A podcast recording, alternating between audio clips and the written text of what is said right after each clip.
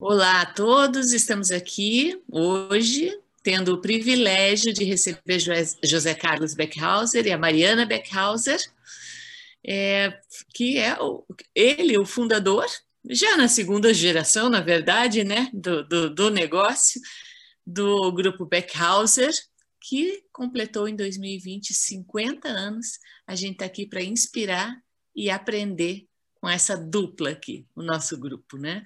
Vou já de cara falar com o José Carlos sobre, vamos começar de trás para frente, sobre a sua visão no processo de sucessão e perenidade familiar dessa empresa que se tornou um grupo importante hoje no mundo agrícola do Brasil, uma visão de futuro. Você está ao lado aí, na, ao lado na tela, né, da sua sucessora mas qual que é a sua visão daqui para frente, José Carlos? Conta para gente. Olá para todos. Eu sou José Carlos, quem começou dentro do negócio desde o primeiro dia, né, o primeiro tronco que a, foi fabricado lá, ou a primeira carroça. Estive perto e é, por tempo, né, bastante tempo mesmo no chão de fábrica. E aí vindo para a visão de futuro, eu acho que tem uma lição bastante grandiosa para a gente, que é essa crise da pandemia e que para a Beckhauser estava misturado com mudança de cidade, né, 50 anos na mesma cidade, mudando aí perto, 70 quilômetros, mas to toda mudança ela é impactante. E, ao mesmo tempo, também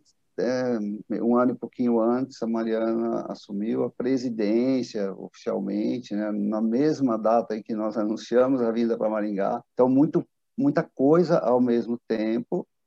Vínhamos também de uma cisão de sociedade, foi onde conhecemos a Value.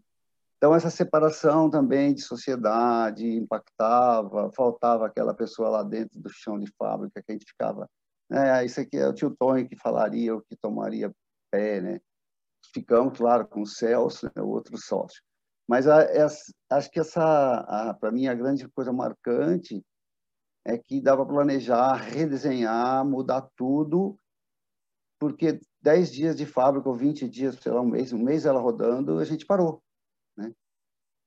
Parou tudo porque veio um decreto para a pandemia. Acho que nós ficamos mais de 20 dias parados em nenhum minuto. A Mariana direcionou as coisas para o benefício da Beckhouse. Ela fez, olha, sempre é para as pessoas, sabe? Ninguém ficou sem salário, essas coisas. Então foi uma crise bacana, porque a gente encontrou né, aquele sonho da gente que é encarar o que vem e, e acontece mesmo, as coisas vão dando certo. Eu sei que para ela foi trabalhoso, articulou assim quase de manhã, de tarde, de noite o conselho por por telefone. Eu fiquei vários dias sem vê-la fiquei três meses sem ver a minha mãe, quer dizer, mas assim, todo mundo se acostumou, não à, ausência, né, mas a se encaixar com essas mudanças. E acho que para mim foi isso.